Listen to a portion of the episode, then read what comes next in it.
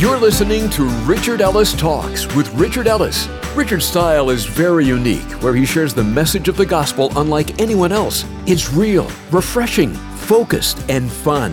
Whether you find yourself in a good place, maybe in a difficult place, or possibly even in a very lonely place, let me encourage you that you've come to the right place. Now, if you're not able to stick around with us for all of today's talk, you can always listen to, download, and even share this entire message with a friend right from our website, richardellistalks.com.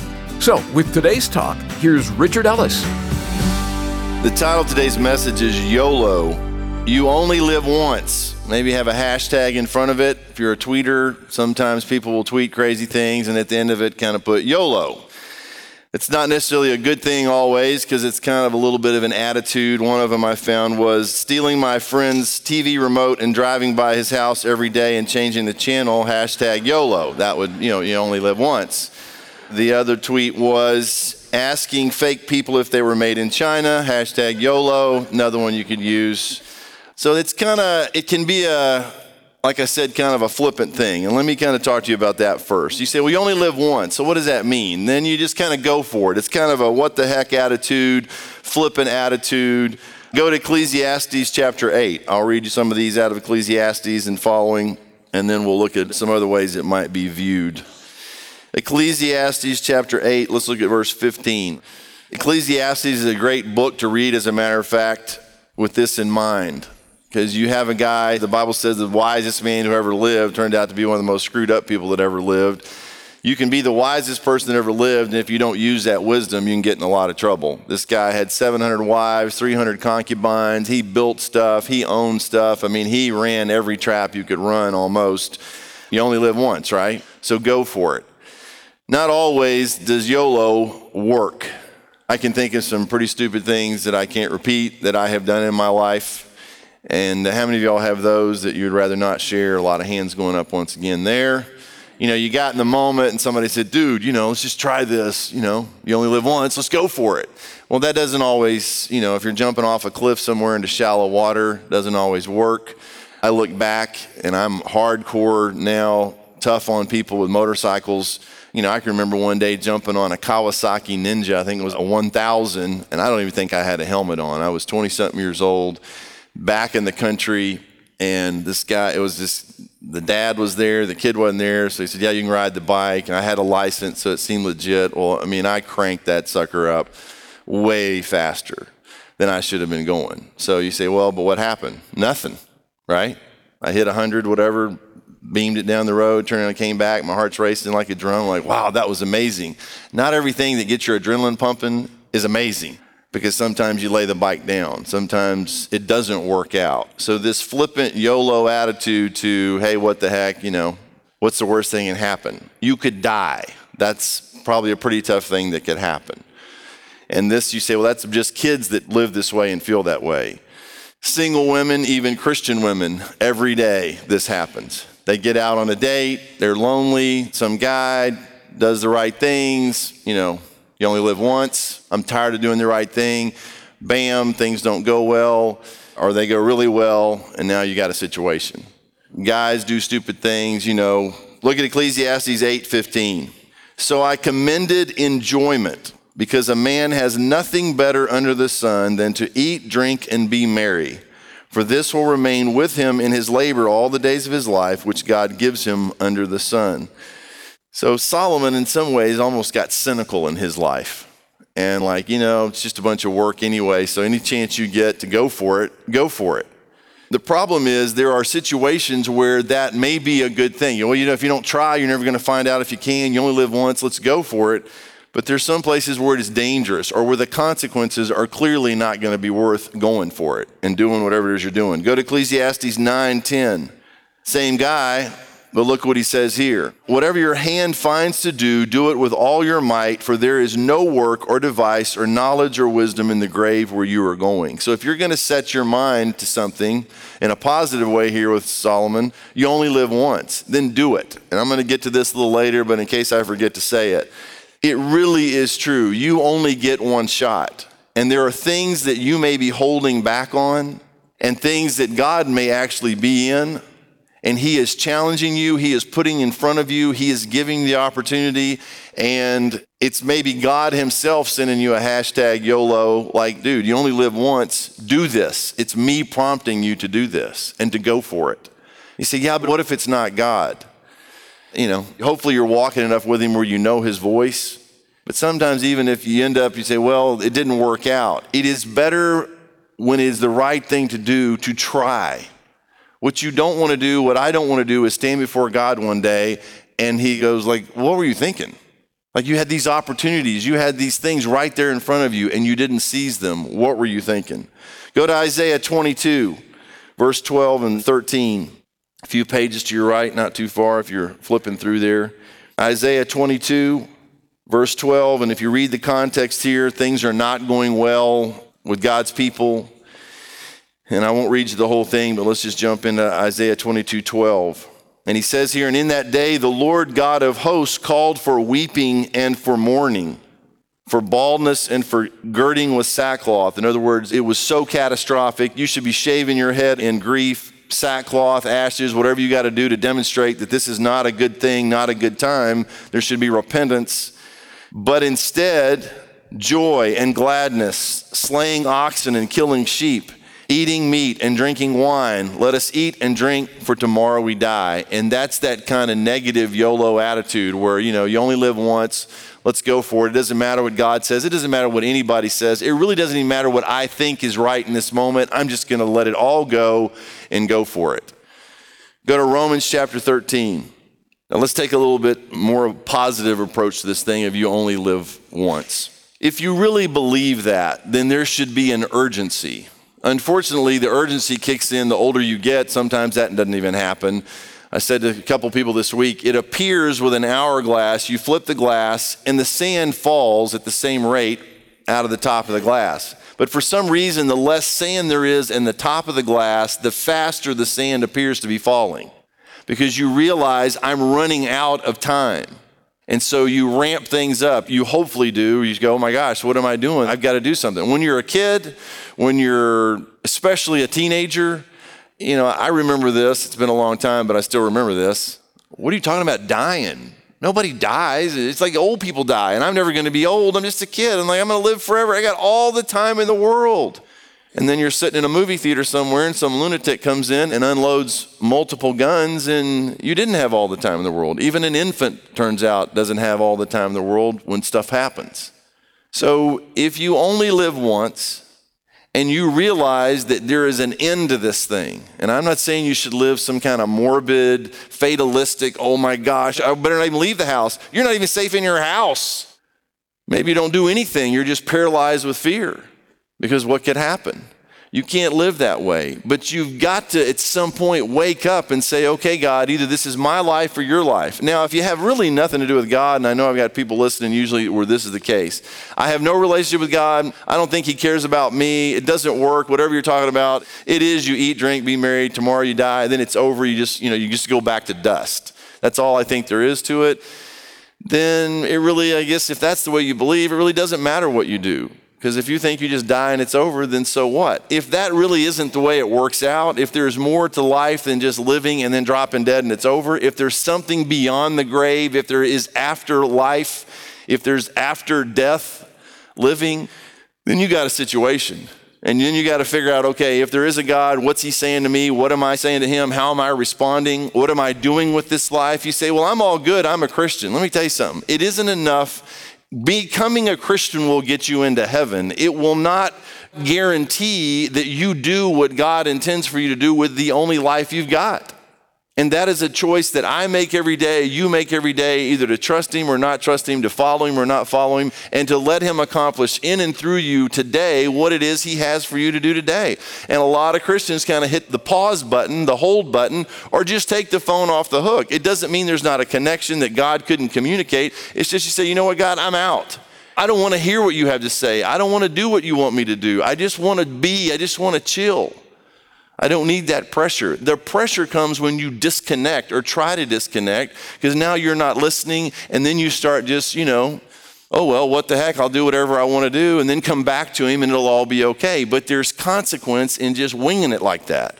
Jump in here to Romans 13, verse 7, and he covers some tax issues, some very practical things in the Christian life. He says, Render therefore to all their due, taxes to whom taxes are due, customs to whom customs, fear to whom fear, honor to whom honor.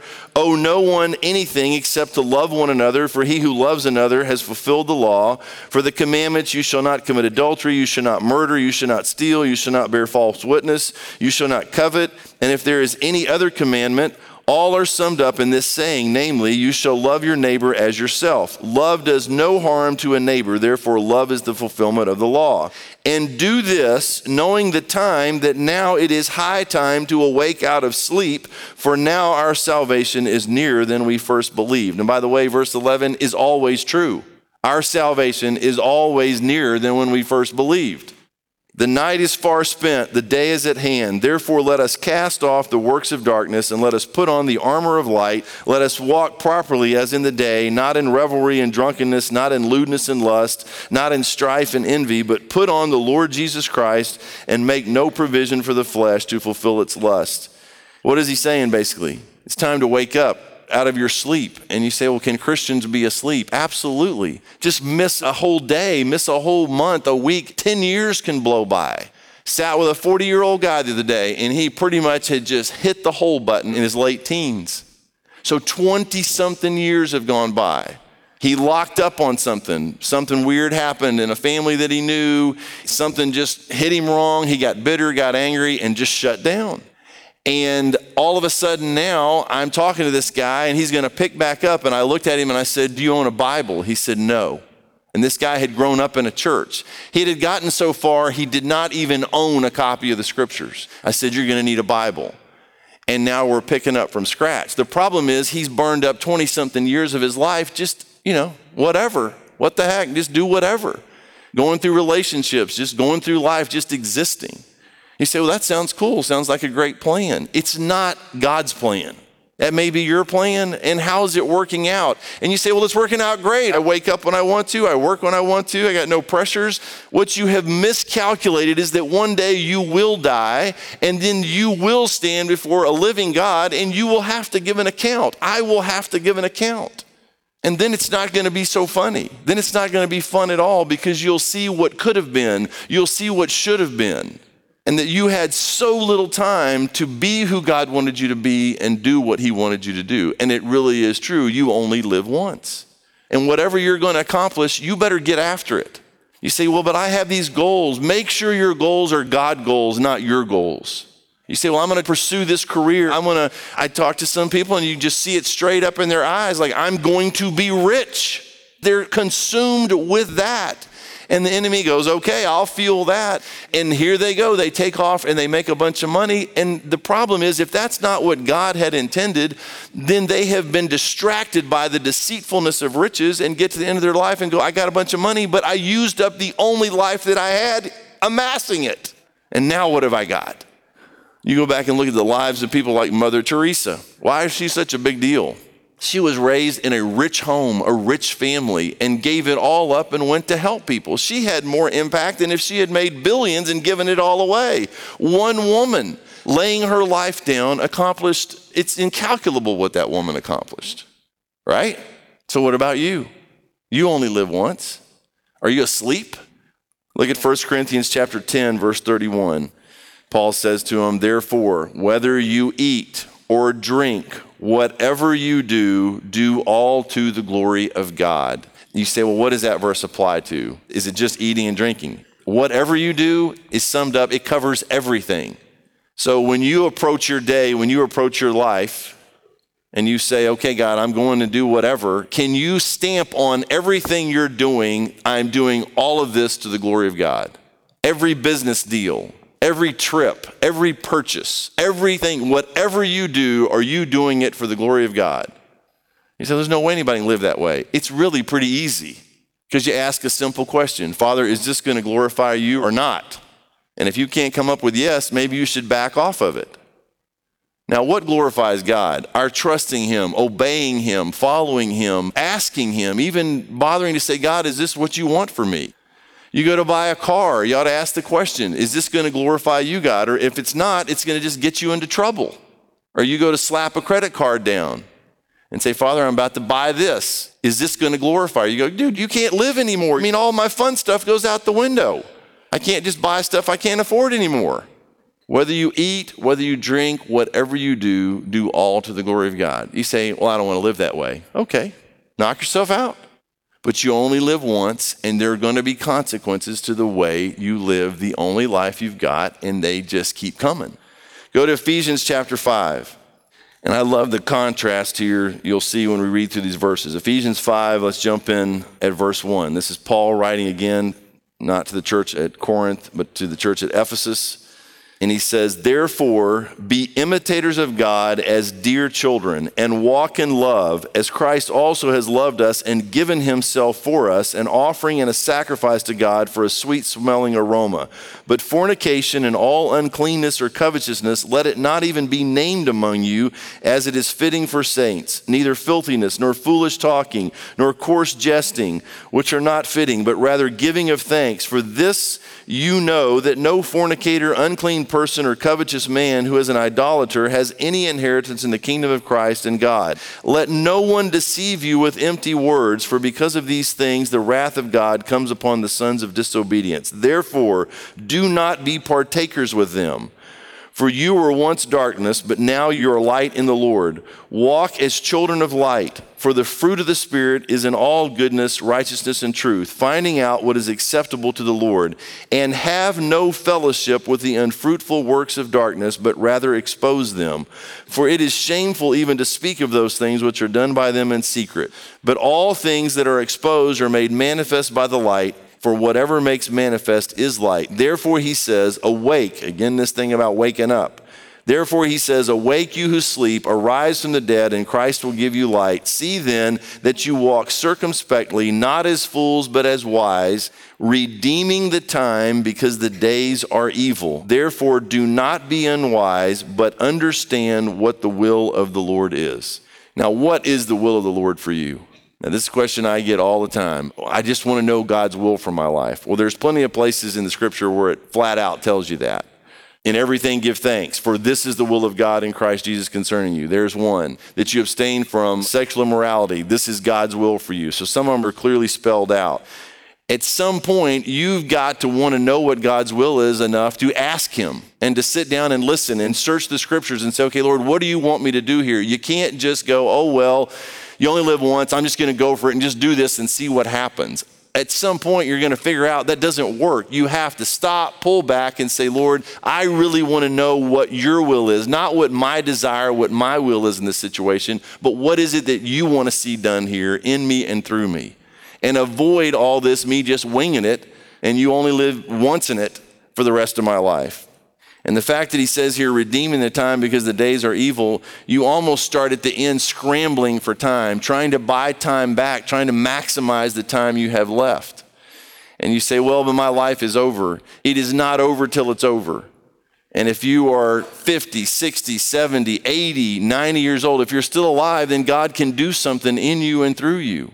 And you say, well, but what could he accomplish? God can accomplish in a very short amount of time what some people never get accomplished in an entire lifetime. Because anyone yielded to Christ, willing to do what he wants them to do, go where he wants them to go, can have a huge impact. And sometimes people become Christians and lock up for 70 years and nothing happens. They just get lulled to sleep, deceived by whatever, and just kind of wait till Jesus comes, and God never has the impact on them, in them, and through them that He intended. Go to one more here at least Hebrews chapter 9. Now, the fallacy with you only live once is that it's not true. You only live once in the body that you're in right now, but you will live again. And that is part of the hope and the promise. Read Hebrews chapter 9, verse 27 with me. And as it is appointed for men to die once, but after this, the judgment. So Christ was offered once to bear the sins of many. To those who eagerly wait for him, he will appear a second time apart from sin for salvation. So you say, Well, I don't believe that. And this is what I keep telling to people you will. Whether you believe this stuff now or not, you will. And my job is to not try to make you feel better and oh, just accommodate whatever you believe or don't believe. My job is to tell you what the book says, to tell you what the truth is, so that at least when it happens, you won't say, Well, no one ever told me. You have been warned, you have been told. You don't only live once. Yes, technically here you do, but that's why when Jesus spoke to Nicodemus in John chapter 3, he told Nicodemus, You've got to be born a second time because being born the first time gets you into this life. Being born the second time gets you into the next life. Okay? So if you have been born one time, that's a good start. You've got to add a second birth to that or you're in trouble. Now, how can I persuade anyone to be born a second time? Honestly, I really can't. I can't save anybody. So here's the reality of it you only live once and you better get a second life in the first life or you're in trouble. In this brief life that you have here, you have opportunity. Look at God and say, okay, God, I only live once, and I've got a decision to make with the only life that I've got, what I'm going to do with this life, but also how what I do in this life is going to affect the next life. And a lot of people back off of this now because they think, well, you'll never reach anybody. Here's the bottom line you die with Jesus, you make heaven. You die without Jesus, you make hell. Why would a loving God do that? Because he takes very seriously the rejection of his only son. And he is very merciful, he is very long suffering, he is very patient, but you only live once and you only get a shot at this. It is appointed for man once to die, after that, the judgment. Now, am I better than you if you're not a Christian? No. It's just that I will not face judgment the way you will. I have an attorney, I have an advocate who not only will represent me before the Father, but who represented me on a cross. And because he died, I will not have to die. And because he was born and I was born again, then I'm going to have eternal life. That doesn't make me better than anybody else. It just means that at some point when the Holy Spirit came to me and opened my little eyes and opened my little ears and softened my little heart, I responded. He gave me the faith to believe, and I believed. And I am short of begging you today here and beyond here. You only live once, and today, if you hear his voice, do not harden your heart. Say yes to him. No matter what the pull is from the world, no matter what it is you think you're going to give up, what is it you're going to give up? You go read in Matthew 16. In fact, let me read you this verse here really quick. Matthew 16, verse 24 and following, just a few verses, and then we're done. Then Jesus said to his disciples, if anyone desires to come after me, let him deny himself, take up his cross, and follow me. For whoever desires to save his life will lose it. Listen, whoever desires to save his life will lose it. But whoever loses his life for my sake will find it. For what profit is it to a man if he gains the whole world and lose his own soul? Or what will a man give in exchange for his soul? For the Son of Man will come in the glory of his Father with his angels, and then he will reward each according to his works. Richard will be back in a moment to wrap up today's talk. But first, I want to share a couple of thoughts with you. Let's be honest real life isn't about living some highlight reel for others to see. Most people have deep hurts, questions, and struggles. Well, we get it, and we want to help you in any way we can. So let's keep this conversation going. You can give us a call anytime at 855 6 Richard or connect with us at our website, richardellistalks.com. You can even put in your prayer request right there on the prayer wall. Call us at 855 6 Richard or online at richardellistalks.com. And now let's get back to Richard with a final word on today's show. I'm not screaming, I'm not hollering, I'm not angry, I'm not busting anybody's chops. It's like firing a shot over the bow with a silencer on it. And I'm trying to do it as calmly and collected as possible. There is nothing at stake here but your life. You say, okay, well, I get it. I need to become a Christian. I've already done that. Now there's nothing at stake here but his life because your life doesn't belong to you anymore. You are bought with a price. So every day that you wake up and say, Nope, you can't have this day, God. I keep this day. I take this day. I reserve this day for me. I will do whatever I want to do, however I want to do it. It's amazing how that day turns into another day just like it, another day just like it. And 20 years later, you surface going, What the heck happened to me?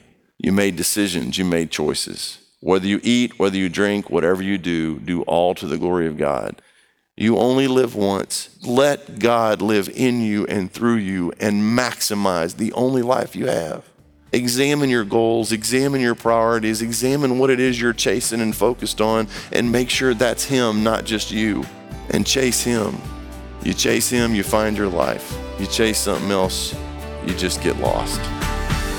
Thanks for listening today to Richard Ellis Talks. We're confident that the program blessed you, and we want to hear about it. One way is to give us a call and let us know. The number is 855 6 Richard. Another way is to drop us an email. Jump on over to our website, richardellistalks.com, and click on the Connect tab at the top. We'd love to hear from you. And while you're there at the website, there's a ton of great stuff there just for you. Things like all of the talks from Richard, a prayer wall where you can leave your prayer request, and a whole lot more. Check it out, richardellistalks.com. Finally, we love doing this program for you, but we're so grateful when you hop on board to help us with the cost. Call us at 855 6 Richard, or you can contribute through the website. It's easy and much appreciated. 855 6 Richard or richardellistalks.com. Until next time, God bless you, and thanks for listening to Richard Ellis Talks.